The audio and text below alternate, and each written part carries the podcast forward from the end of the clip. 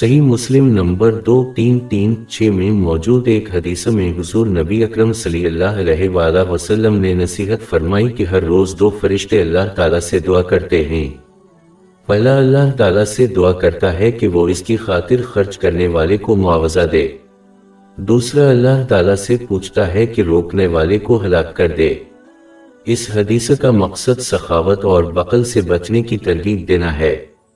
یہ جاننا ضروری ہے کہ اللہ تعالیٰ کی رضا کے لیے خرچ کرنے میں صرف فرض صدقہ ہی شامل نہیں ہے، بلکہ اس میں اپنی ضروریات اور گھر والوں کی ضروریات پر خرچ کرنا بھی شامل ہے، جیسا کہ اسلام نے اس کا حکم دیا ہے۔ جو کوئی بھی ان عناصر پر خرچ کرنے میں ناکام رہتا ہے، وہ اپنی دولت کے تباہ ہونے کا مستحق ہے، کیونکہ وہ اس مقصد کو پورا کرنے میں ناکام رہے ہیں، جو حقیقت میں دولت کو بیکار بنا دیتا ہے۔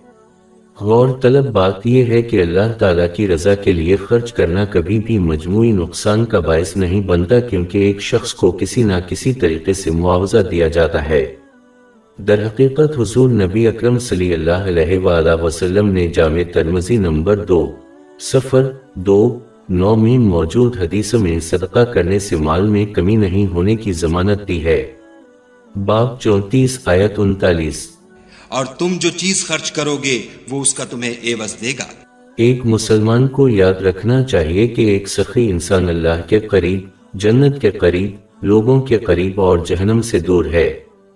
جبکہ کنجوس شخص اللہ تعالیٰ سے دور، جنت سے دور، لوگوں سے دور اور جہنم سے قریب ہوتا ہے۔ اس کی تصدیق جامع ترمزی نمبر ایک، نو، چھ، ایک میں موجود حدیث سے ہوئی ہے۔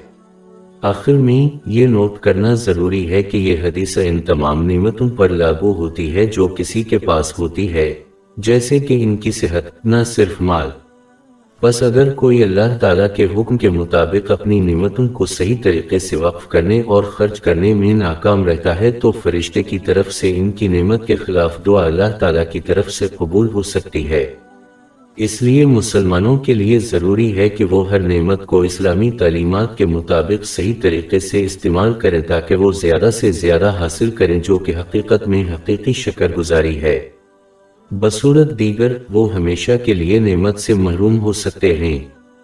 باب چودہ آیت سات۔